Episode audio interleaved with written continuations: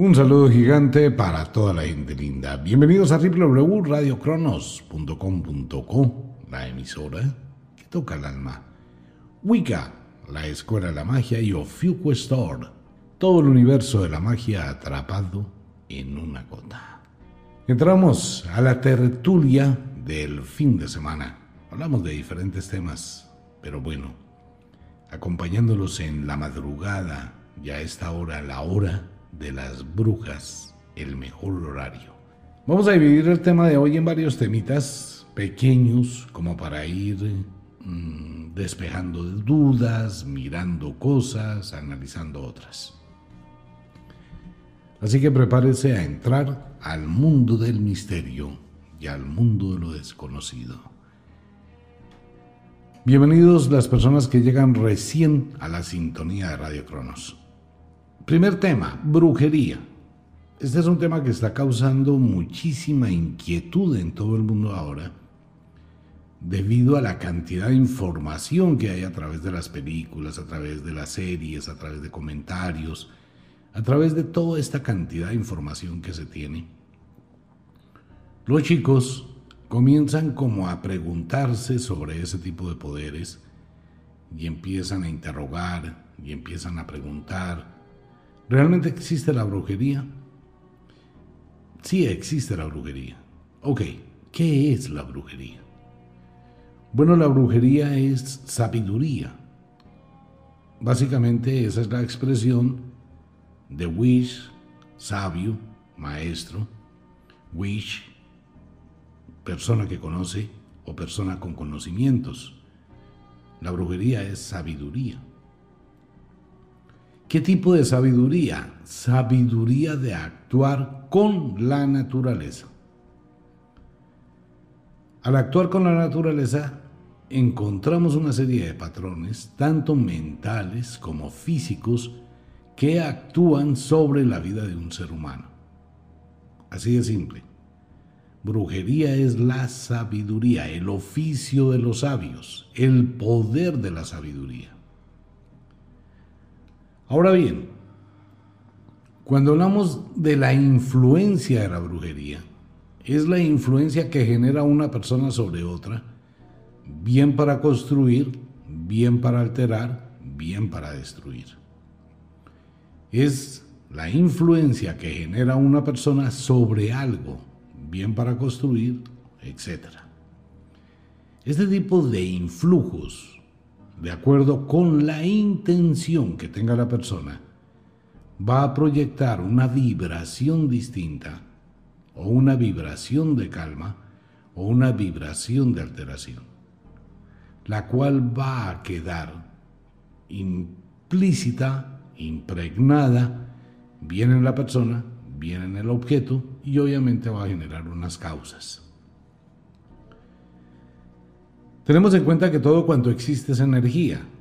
Todo es energía. Usted está muy tranquilo, usted está muy tranquila, llegó del trabajo, llegó a su casa, está feliz, le aumentaron el sueldo, se ganó un pasaje a cualquier lugar del mundo, etc. Cuando usted llega a la casa y encuentra a su pareja de mal genio, de mala cara, al frente, y le dice: ¿usted dónde estaba? No, es que había una reunión y me fue muy bien hoy. ¿Y tú qué tienes? No me venga a decir mentiras. Usted estaba con la otra, usted estaba con el otro. Automáticamente su calma se convierte ¿en qué? En una tormenta gravísima.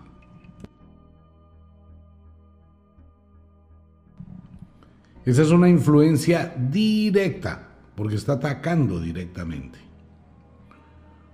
Una influencia indirecta, es exactamente el mismo evento. Usted entra a la habitación, la persona está despierta, pero voltea la espalda. Usted, buenas noches, no le contestan, venga, ¿qué tiene? No le dicen nada. La persona muestra incomodidad, muestra rabia, muestra malestar, no le está diciendo nada. Pero le está transfiriendo una energía de incomodidad. Y automáticamente su alegría, su bienestar se transformó. Ok. Eso es en el 0,01%. Cuando una persona con conocimiento, con sabiduría, un mago, una bruja, saben cómo influir sobre la mente de manera permanente y a una escala supremamente alta. Esto se llama la influencia psíquica de la brujería. En otras palabras, la sabiduría utilizando una influencia para dominar. Vivimos en un mundo supremamente influenciable. Hoy tenemos las redes sociales, es una forma de brujería. Hoy tenemos un teléfono celular, es una forma de brujería. Hoy tenemos personas que a través de las redes sociales son atacadas de una forma terrible que puede llegar a inducir el suicidio. Mucha gente se está suicidando porque simplemente le hacen bullying en las redes sociales, la persona no sabe manejar la situación, entra en caos, se desespera. Eso es una brujería. No la están matando, no le están hiriendo con ningún objeto. Son solo palabras en una pantalla. Tenemos muchísima gente súper mega enamorada, súper tragada, súper obsesionada con las letras de un computador. Conoció a alguien de otro país, se escriben bonito, se mandan fotos, hay cibersexo. Ni siquiera se han encontrado una sola vez en la vida. Pero este tipo de comunicación está afectando su vida, su mente. Ven, yo mañana me conecto a las 12 en punto. Si tú no estás, no te vuelvo a hablar. La otra persona mañana tiene una cita importante, tiene algo que hacer, tiene que renunciar a eso que le va a brindar un beneficio en su vida por ir a pegarse al computador, a esperar la llamada a las 2 de la tarde o la comunicación. Eso se llama sometimiento. Y lo está haciendo única y exclusivamente por celular o por WhatsApp o por Facebook o por lo que sea. Entonces ahí empieza también otro tipo de brujería. ¿Se puede prestar para enfermedades? Claro, para transferir enfermedades, patologías, alteraciones, caos, desgracias, desdichas, estafas, pérdidas. O también para motivar, estimular, construir, modificar, transformar la vida de un ser humano a la distancia. Estamos hablando exactamente de lo mismo. En la antigüedad se utilizaba una cantidad de cosas. Hoy la magia está a través de la internet. Pero sigue siendo la influencia sobre la mente. Se puede hacer algo de brujería benéfica para que a un local le vaya bien, para que una persona progrese, para que un local venda, para que surja por internet. ¡Claro que sí! Entonces es cuando uno dice, venga, mándeme la fotografía de la cocina, tal como está en este momento. Y un mago o una bruja que conocen verdaderamente del tema, pues ¿qué va a hacer? Va a mirar muchísimas cosas en esa fotografía, va a sentir qué situaciones están fallando, qué energías están actuando, qué cosas están ocurriendo, y empieza a dar indicaciones cómo modificar eso. Mire, este es el local y esto es lo que yo tengo. Ah, bueno, mire, lo que pasa es que allá en la esquina de abajo sí ve lo que tiene. Eso está afectando, eso está bloqueando esas energías. Igual, las brujas antiguamente iban al sitio, miraban y hacían un rezo, un conjuro. Se hace el rezo, se hace el conjuro, se hace todo. Entonces, la brujería es la aplicación del conocimiento de la sabiduría de las artes. Las artes obscuras son las artes condenadas por la Iglesia que tienen que ver con la botánica, la fitoterapia, la homeopatía, las energías como el chi, las plantas, los frutos, las piedras, el agua, el fuego, el aire, los 4 elementos.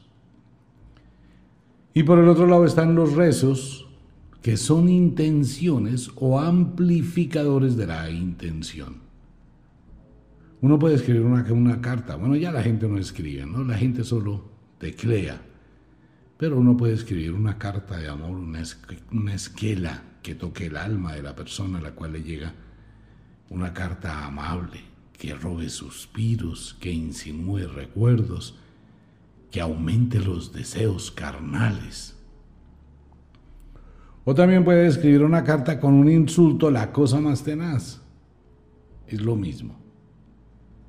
Ahora, los grados de la magia o los grados de la brujería van en aumento dependiendo del conocimiento que tenga la persona sobre la naturaleza, sobre los objetos que debe utilizar, sobre la regulación de las energías.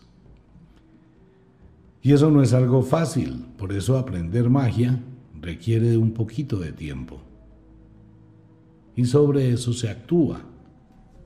Entonces se abre un abanico a un conocimiento muy profundo, más en el campo mental, en el campo espiritual, en la intención. Dentro de la brujería o dentro de la magia se desprende lo que ha sido muy común a través del tiempo y es la otra parte del tema. Las mancias. Ocurre que para identificar la vida de una persona hay que descubrir cómo está su vida.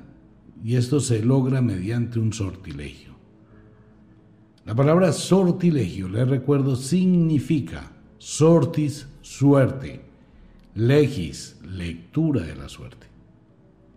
Hay muchísima gente que no conoce el término y otras personas se aprovechan de la ignorancia. Venga, yo le voy a hacer un sortilegio para que le vaya bien y le voy a fabricar una poción y le voy a fabricar el perfume. Y venga que yo le voy a leer los naipes, las cartas, le voy a decir. En fin. ¿Cómo se produce o cómo se hace o cómo se utiliza un sortilegio? Un sortilegio tiene dos elementos importantes. Presagios, que son los eventos negativos que van a llegar a la vida de esa persona. Y augurios, que son los eventos positivos que van a llegar a la vida de esa persona. Eso es un sortilegio, mirar esas dos situaciones. Ok. Cuando empezamos a mirar el sortilegio, la lectura de la suerte, de qué pasa con una persona, mucha gente está acostumbrada a decir, le voy a leer el pasado, el presente y el futuro. Cuando le dicen a uno eso, ya es otro tipo de interés económico no real. Una bruja o un mago que tienen sabiduría, le van a contestar, su pasado aquí no cuenta. Y de hecho es así, el pasado no cuenta en la vida de nadie. Usted puede tener muchísimas cosas de su pasado. Absolutamente ninguna de esas situaciones de hoy hacia atrás son modificables. Ok, vamos a mirar eventos del pasado que marcaron una situación de su vida donde usted cambió el camino, eso es otra cosa. Entonces, para hacer el sortilegio, empieza uno a utilizar las mancias. Y empieza a mirar qué eventos ocurrieron hacia atrás que marcaron un cambio en la vida. Pero no va a empezar a mirar todo el pasado, a que la gente le cuente, no, mire, es que yo me fui de mi casa a los 8 años, le voy a contar todo lo que me pasó. Y entonces la persona va a exteriorizar toda una historia durante 3 horas, contando una cantidad de situaciones que no tienen razón de ser y ya no importan porque no me pueden cambiar. Lo que hace la bruja o el mago es buscar los eventos que ocurrieron, que marcaron.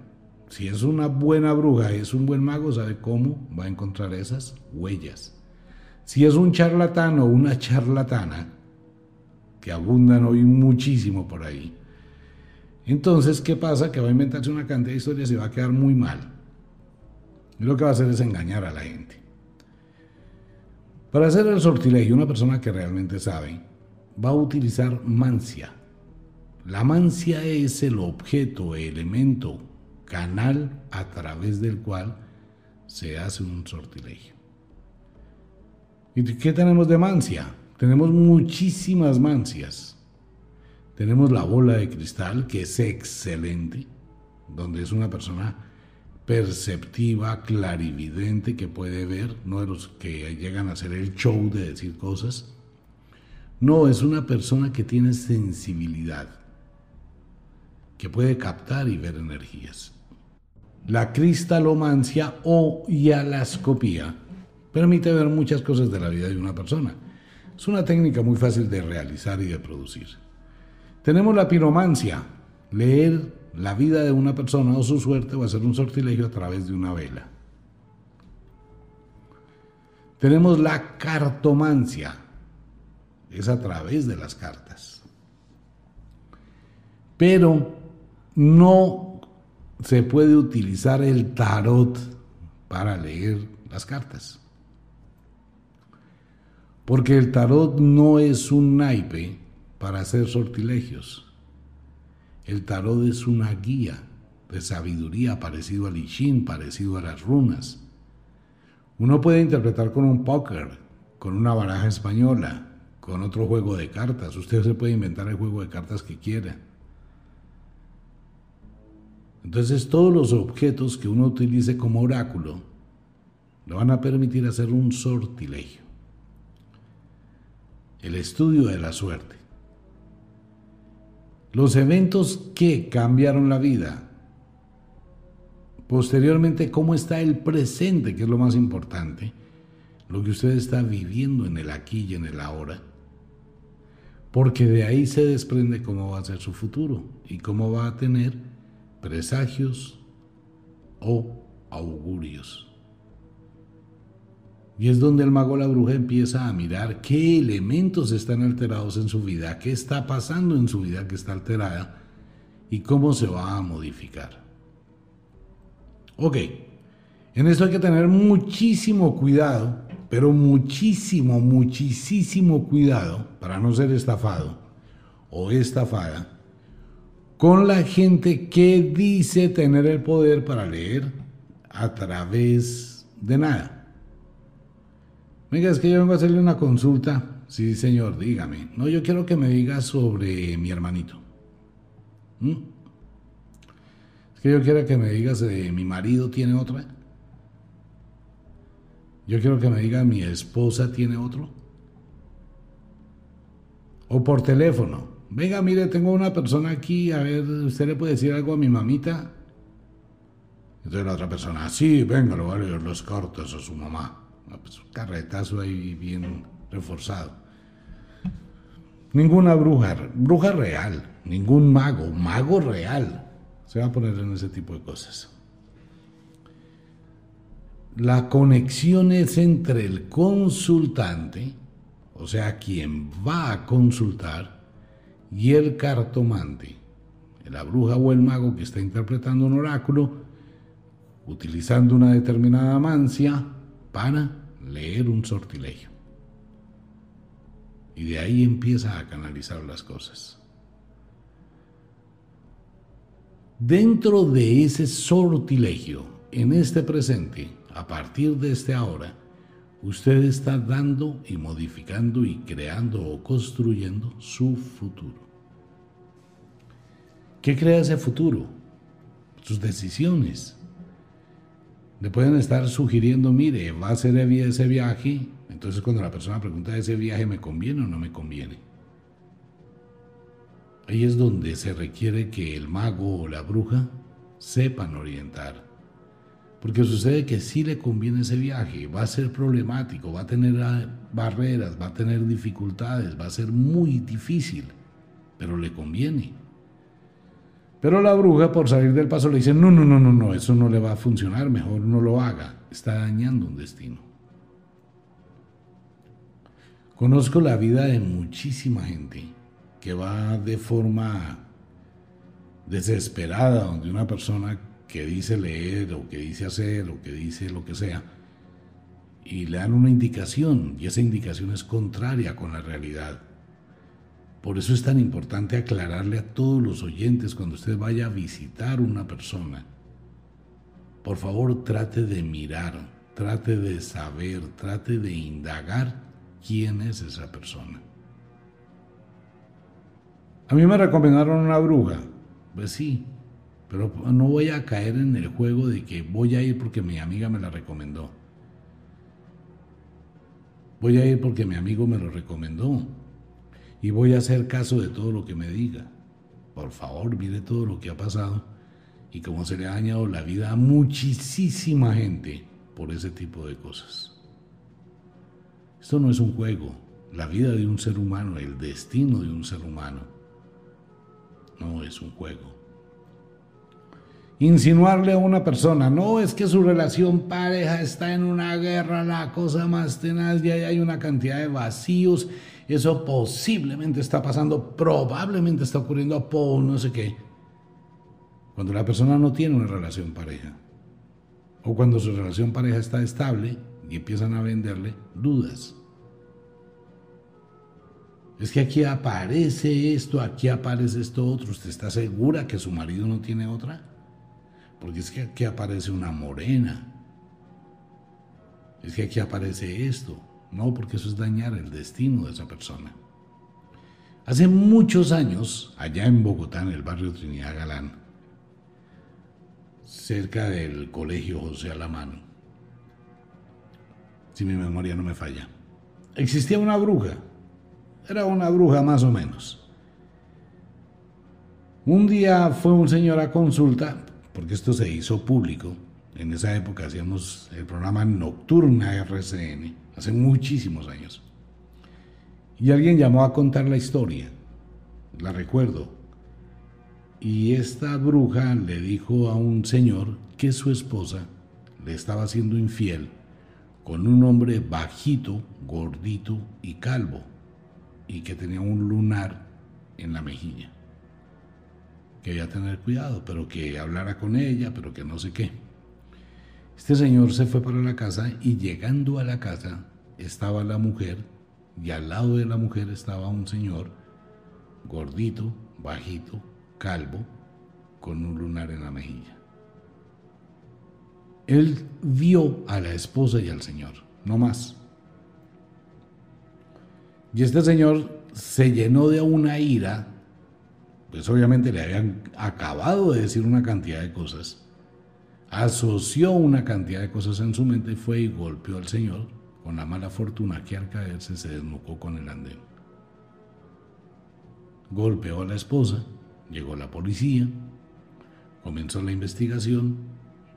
La señora y ese señor jamás en la vida se habían visto.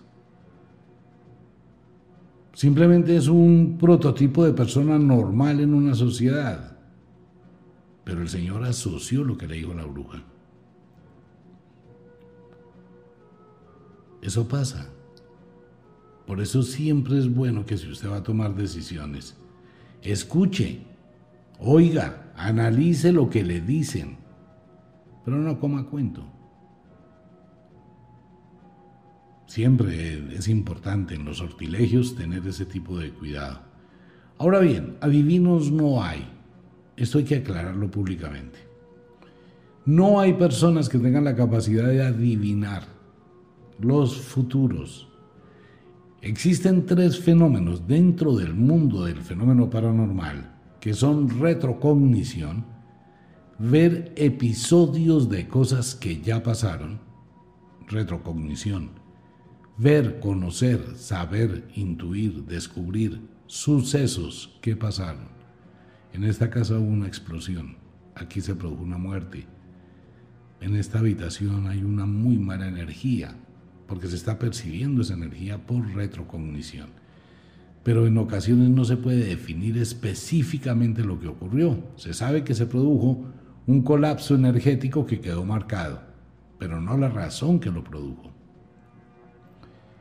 Eso es retrocognición. Premonición o telepatía.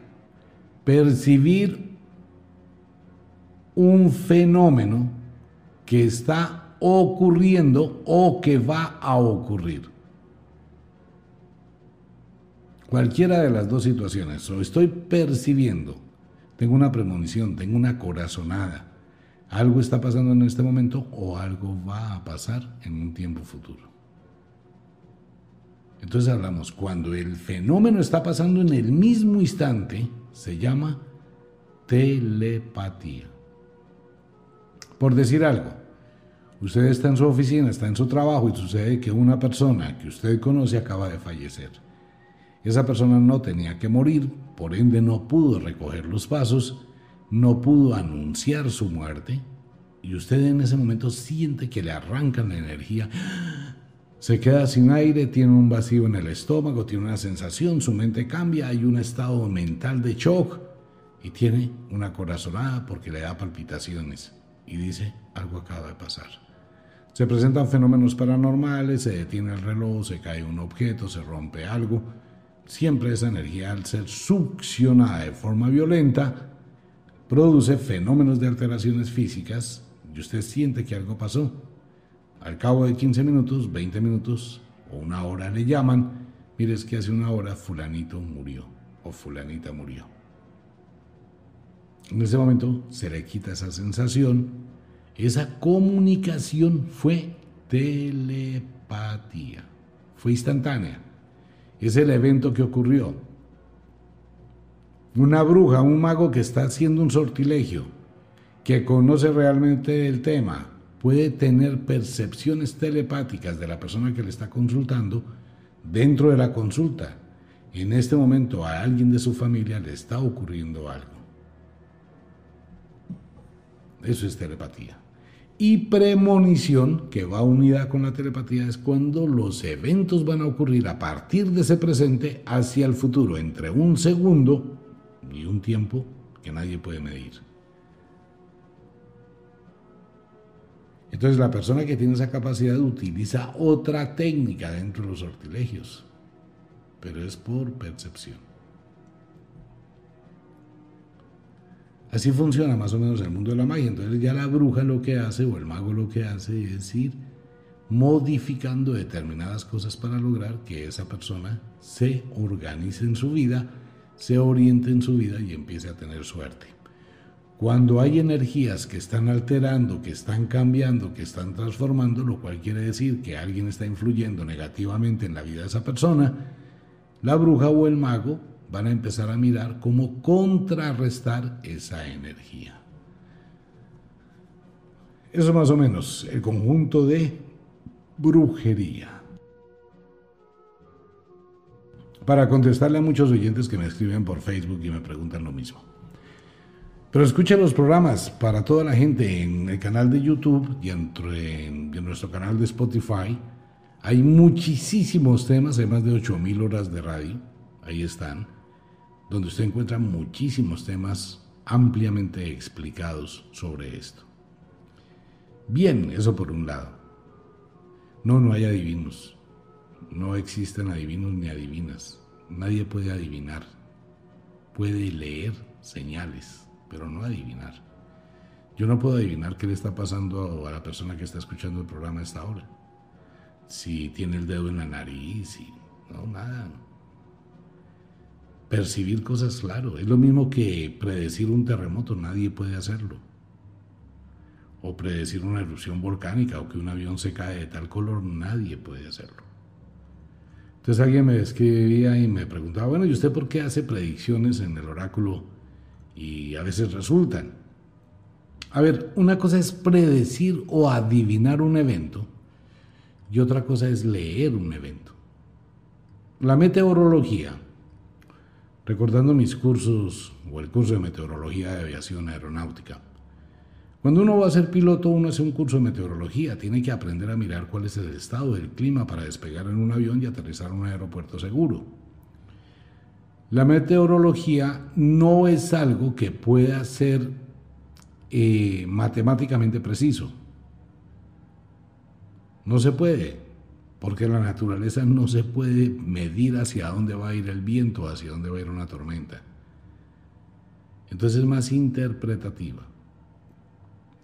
Uno asocia determinadas señales, el punto de rocío, la humedad, la temperatura, la hora en que va a salir a volar, la hora en que va a llegar a su aeropuerto de destino.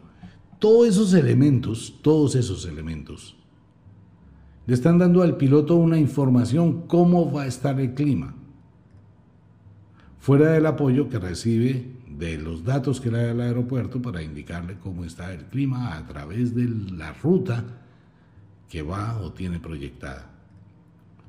Todo da señales, absolutamente todo da señales, todo. Entonces, cuando usted combina estas señales con la sensibilidad, con un oráculo, con un sistema de mancia, empieza, y si aprende a hacerlo, como el que toca guitarra, o el que toca música, o el que hace, aprende a sintonizar y a reconocer diferentes señales y elementos que le permiten prever situaciones del futuro. Pero adivinar, no, nadie adivina. No existe esa forma de adivinar. Existen premoniciones claras, visiones reales de eventos reales que una persona sensible puede ver y puede tener, pero nadie puede saber qué le va a pasar a usted dentro de 10 días. Ni siquiera usted mismo puede saberlo. Usted está aquí hoy. Mañana se presentó una situación inesperada y dentro de 10 días está en otro lugar del mundo. El mundo puede estar bien hoy. Mañana hay una explosión de la luz solar. Se fundieron todos los transformadores. Todo el mundo quedó a oscuras y se acabó la historia. Todas esas son probabilidades que pueden ocurrir y cambian los futuros, cambian los destinos. Y cuando hay premoniciones, pues hay gente que puede ver un evento que va a ocurrir en el futuro. ¿Qué libro de Nostradamus? Bueno, el libro de Nostradamus es un libro muy famoso, realmente es muy famoso, pero es un libro que no vale la pena. A pesar de todo lo que este libro contiene en sus cuartetas, es un libro de interpretación post un evento, no antes del evento. Que Nostradamus dejó y hizo predicciones. A ver, amigo mío, a ver, amiga mía. La única forma de entender a Nostradamus es cuando yo me tomo la molestia, miro un evento que acaba de ocurrir y busco una cuarteta que se asemeje al evento o que se asemeje con el evento. Si acaso hay unas 3 personas en el mundo que han dejado dibujos de eventos futuros.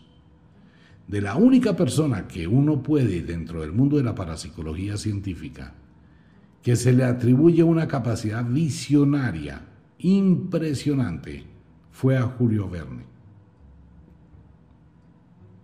Él, en sus escritos de ficción, hablaba del futuro.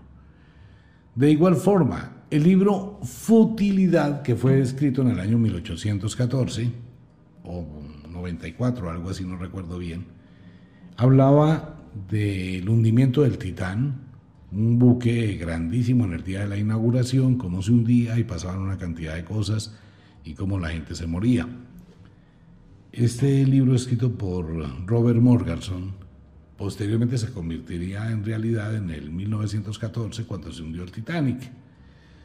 El asunto es que detrás de eso, en el trasfondo de ese libro de Futilidad, que es exactamente la historia de lo que pasó con el Titanic, narrada exactamente igual, escrita con todo, Morgerson viene del pirata Morgerson y tiene mucho que ver con la Reserva Federal de los Estados Unidos y tiene mucho que ver con los creadores del Titanic.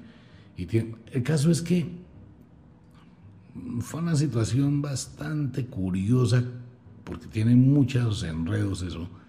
Sin embargo, pues él escribió exactamente lo que iba a pasar.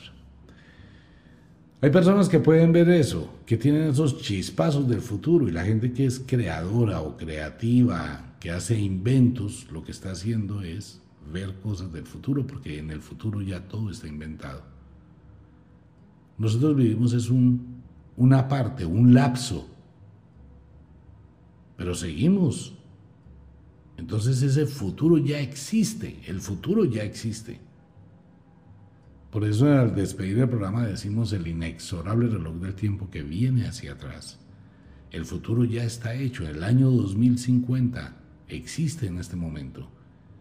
Por eso podemos viajar en el tiempo. El año 20.000 de nuestra era ya existe en el tiempo.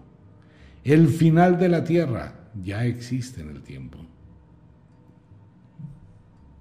Pero eso ya tiene que ver con filosofía y con otro tipo de cosas que se salen de la física cuántica, pero se funden con la física cuántica cuando nos vamos más allá del quantum. Ese es otro tema supremamente complicado, porque ya no es ciencia, ya es filosofía, pensamiento, análisis, objetividad, etcétera, etcétera, etcétera.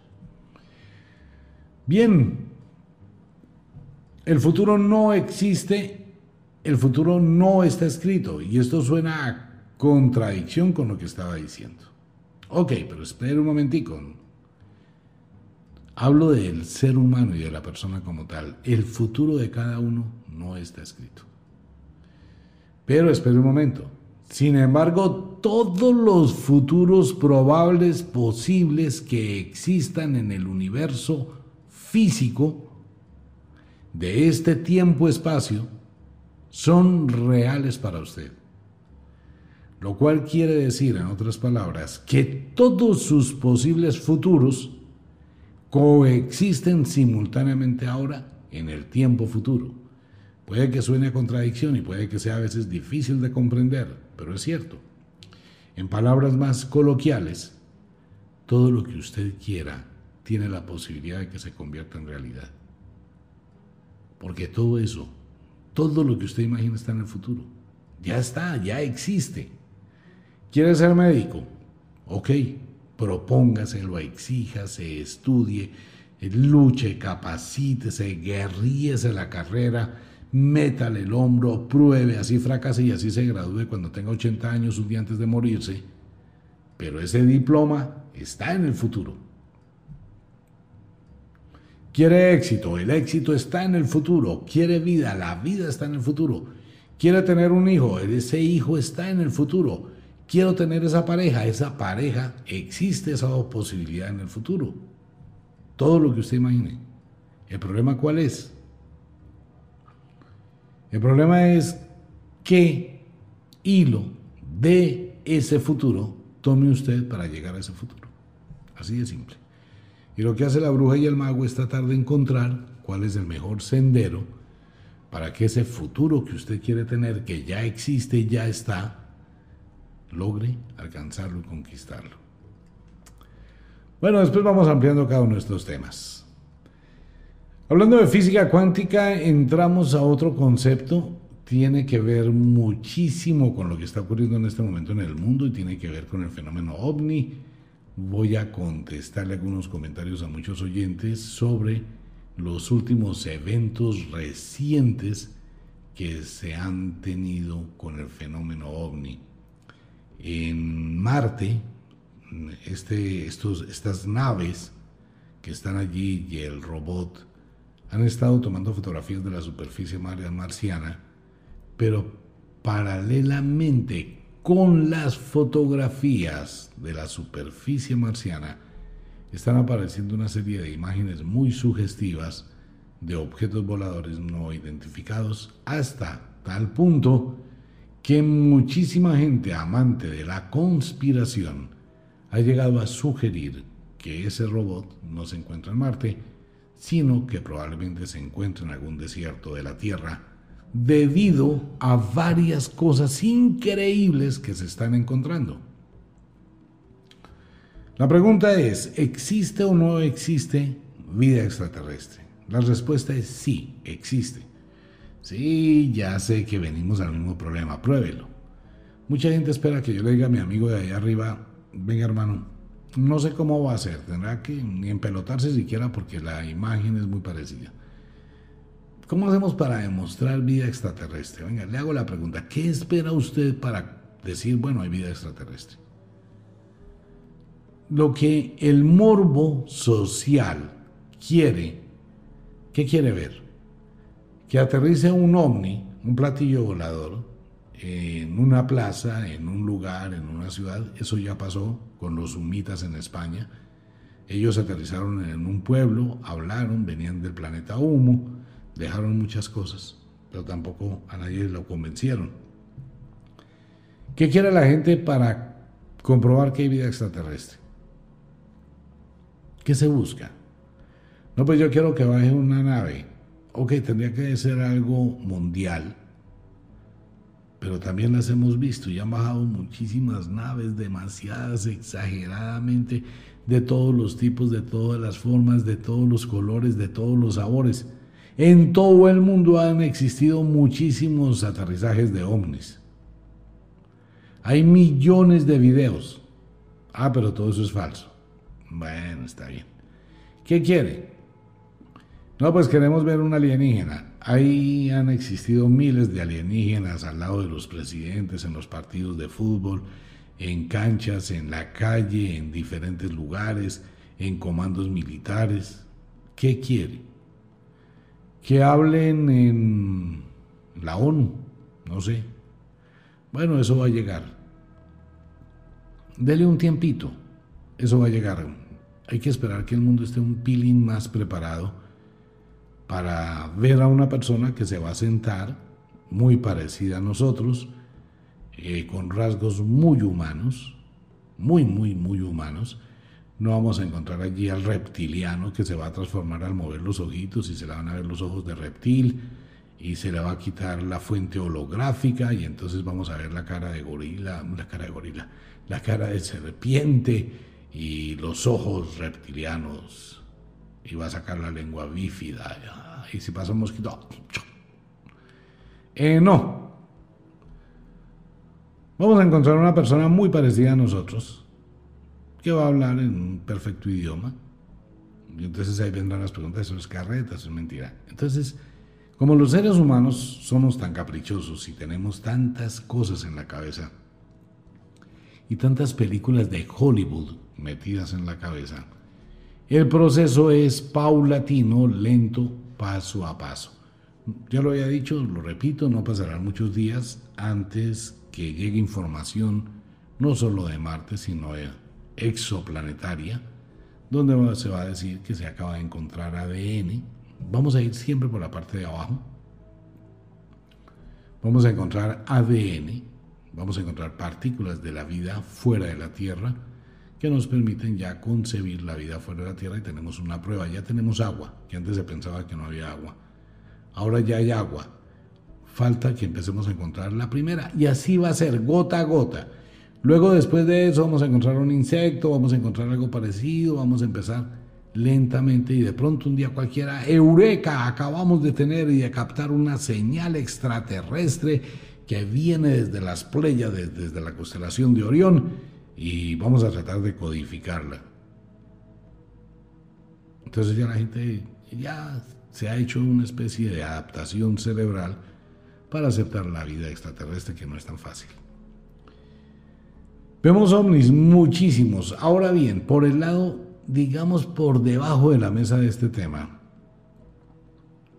las posibilidades y las probabilidades del planeta Nibiru son exageradamente altas. Cuando hablo de altas es del 85%. De posibilidades, probabilidades, que un exoplaneta con una órbita de nuestro sistema solar de aproximadamente 2.220 años se está acercando a nosotros. Este es un planeta gigantesco que está habitado, lo cual estaría ocurriendo y está pasando lo que pasó hace 2.500 años, lo que pasó hace 5.000 años, lo que pasó hace 7.500 años, lo que pasó hace 10.000 y pico de años. Cada 2.500 años se produce un cambio sustancial en la Tierra. Eso lo saben los geólogos, lo sabe todo el mundo que se dedica a ese estudio. Tiene mucha relación con las eras astrológicas, muchísima relación, porque han sido cambios culturales que marcaron una huella en la Tierra.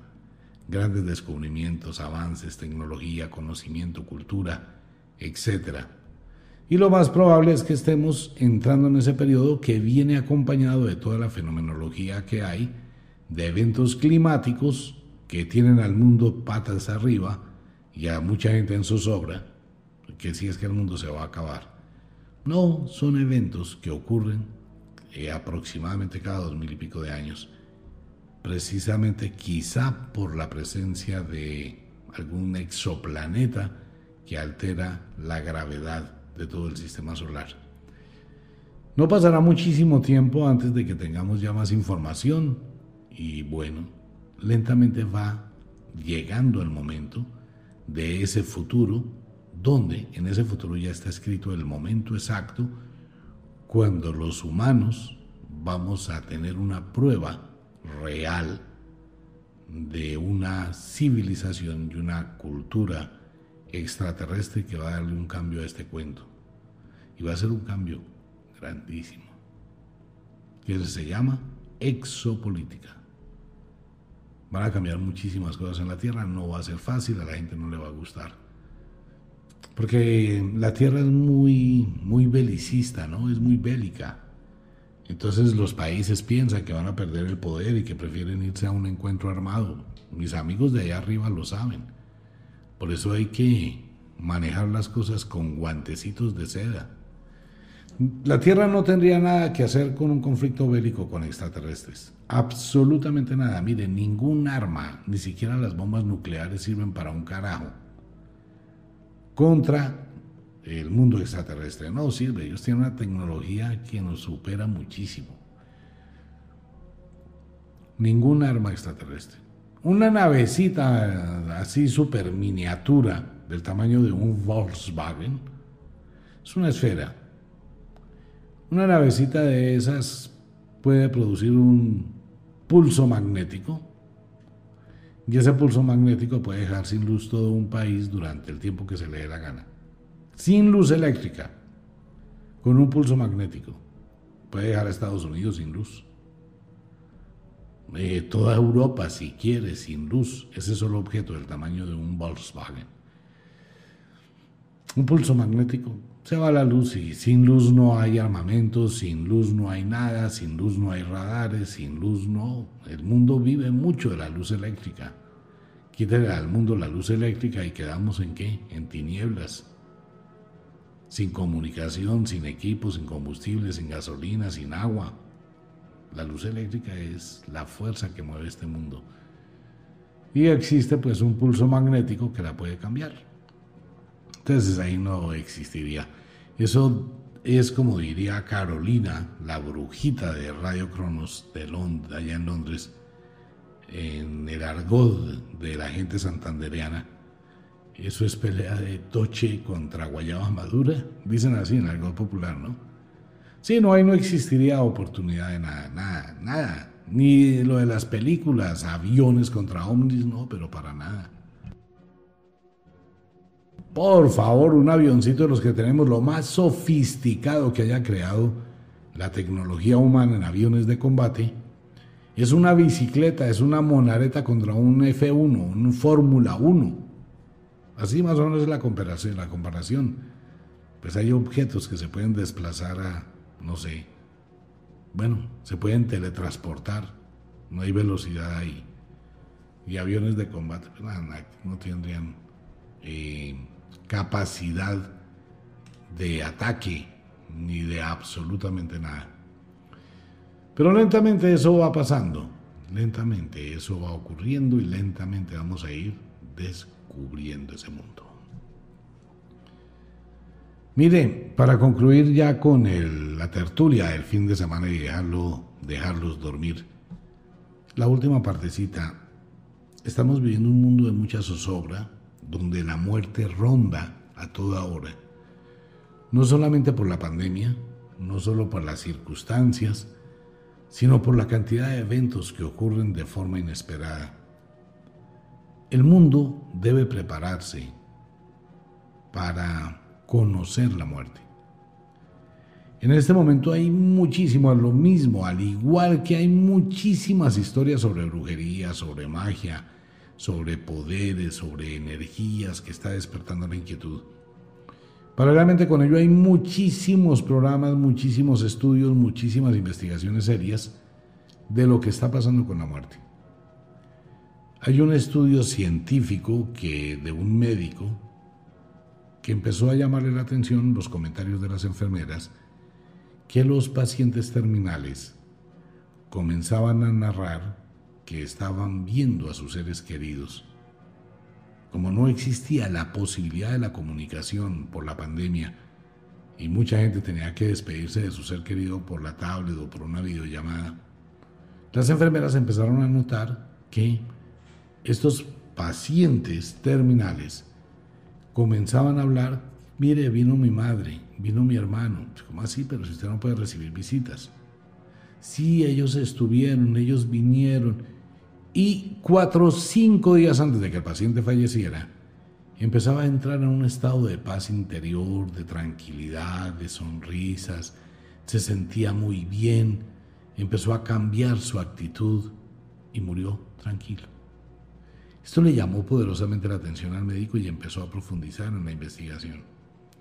Una señora, él la estaba observando, ella empezó a estirar los brazos y se sentó en la cama estando muy enferma y recibió algo y empezó a arrullarlo como si tuviera un niño en los brazos, y sonreía y lo miraba y le hablaba y lloraba la señora y arrullaba. Sus brazos se veían arrullando algo. El médico y enfermeras estaban viendo es que estos brazos arrullan nada, porque no existía nada para ellos. Pero la señora se le veía en su expresión que realmente estaba viendo algo. Luego volvió y estiró el niño para que alguien se lo recibiera. Posteriormente hizo como si estuviera cogiendo unas manos, como si estirara la mano y tocara la cara de alguien que estaba ahí con ella. Y al cabo de un rato empezó a estar en una tranquilidad profunda. El médico le preguntó que qué había pasado. Ella dijo: me vinieron a visitar. Vi mi hijo, que murió después de que nació. Vino a verme y estaba sonriéndome. Vi a mi papá, vino a verme. Vi a mi familia y amigos y veo en el cuarto una luz muy hermosa que me invita. A la media hora la persona, esta señora, se recostó, cerró los ojos, murió. Toda esa información está en internet. Y hay muchísima información hoy sobre ese tema. ¿Existe vida después de la muerte? Sí, existe vida después de la muerte. No existe reencarnación. Por favor, aprenda al menos a definir el término. Reencarnar es volver al cuerpo que acaba de abandonar, y eso solamente lo hacen los tanatonautas, no más. Lo que todos los seres que habitan este espacio-tiempo hacen se llama encarnar en un nuevo cuerpo, en un nuevo tiempo y en un nuevo espacio. Menos los suicidas.